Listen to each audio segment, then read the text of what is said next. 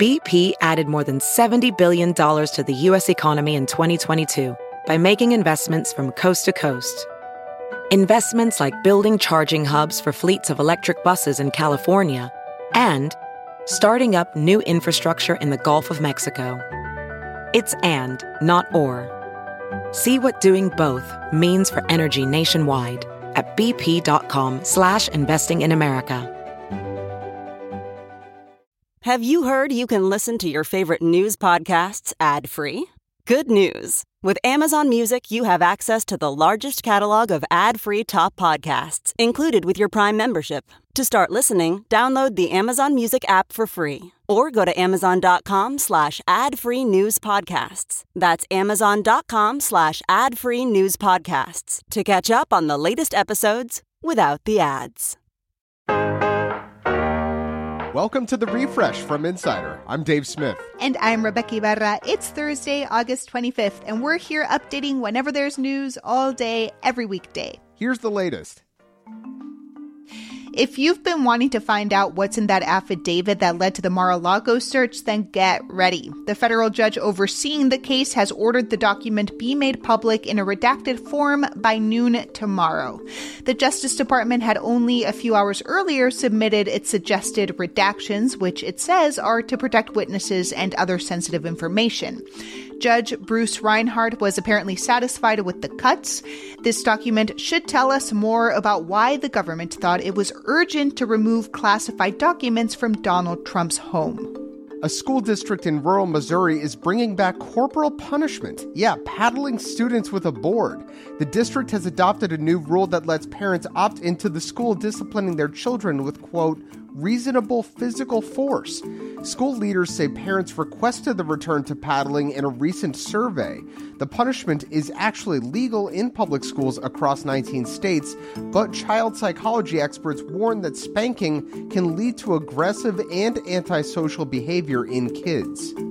Novak Djokovic will not play the US Open next week because he refuses to get vaccinated against COVID 19. The three time US Open champ announced it on Twitter, and he wished luck to his fellow players. Reminder foreign citizens can't fly into the US if they don't have the COVID shot. Djokovic missed the Australian Open earlier this year for similar anti vax reasons. The top leaders in Washington these days may be on the older side, but voters in Florida could soon send the first member of Gen Z to Congress. How do you do, fellow kids? 25 year old Maxwell Frost won the Democratic primary in an Orlando district, a seat currently held by Val Demings. She's now running for Senate against Marco Rubio. Frost is a gun violence prevention activist and was endorsed by progressives like Bernie Sanders. He told CNN, quote, My age gives me a different perspective. The winner of last month's $1.3 billion Mega Millions jackpot still hasn't claimed their prize. The golden ticket was sold at a gas station in Illinois, so everyone there, double check your numbers. You have 11 months to claim the second biggest prize in U.S. history. Fun fact there have been three unclaimed jackpots in the last 20 years worth millions and millions. Honestly, I keep forgetting to cash in a $20 scratch off, so I can totally relate.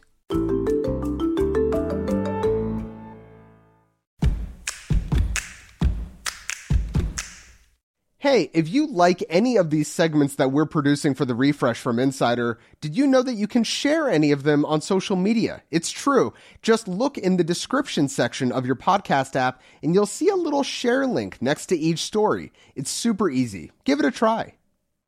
Coming up, we play two headlines and a lie. California wants to ban the sale of gas powered cars by 2035. Regulators are voting on the policy today. It's an ambitious roadmap, but potentially huge. California is the largest auto market in the U.S., and other states typically follow California's lead, especially when it comes to emission standards. Two separate federal courts, one in Texas and one in Idaho, have come out with opposing decisions on pretty much the same issue. You guessed it, abortion bans.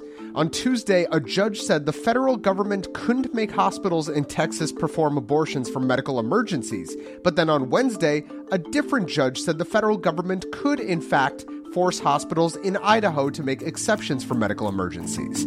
If these rulings stand after any and all appeals, the Supreme Court could once again have to wade back into the abortion debate. A new study from NYU Langone Health found an unlikely treatment for alcohol addiction magic mushrooms. The study says the psilocybin in mushrooms could dramatically curb alcohol abuse when coupled with talk therapy. Here are some specifics. Over the course of several months, nearly 100 heavy drinkers attended 12 therapy sessions. Of the participants who were given the psychedelic drugs, 80% drank less by the end of the study, and half quit drinking altogether. A jury has awarded Vanessa Bryant $16 million. The Los Angeles County Sheriff and fire departments were found liable for causing her emotional distress and mental anguish in the aftermath of Kobe Bryant's death. The departments shared graphic photos of the helicopter crash that killed Kobe and their 13 year old daughter Gigi back in 2020. Christopher Chester, who also lost his wife and daughter in the crash, was awarded an additional $15 million. Where do $90 million unreleased superhero movies go when they die? Well, if we're talking about Batgirl, which Warner Brothers Discovery unceremoniously scrapped in favor of a tax break, the footage is locked away forever. But before it passes over to the cinematic afterlife, Batgirl will get an ultra exclusive round of funeral screenings. According to the Hollywood Reporter, the secret showings will be held at the Warner Brothers lot this week, mostly for people involved in the movie's production.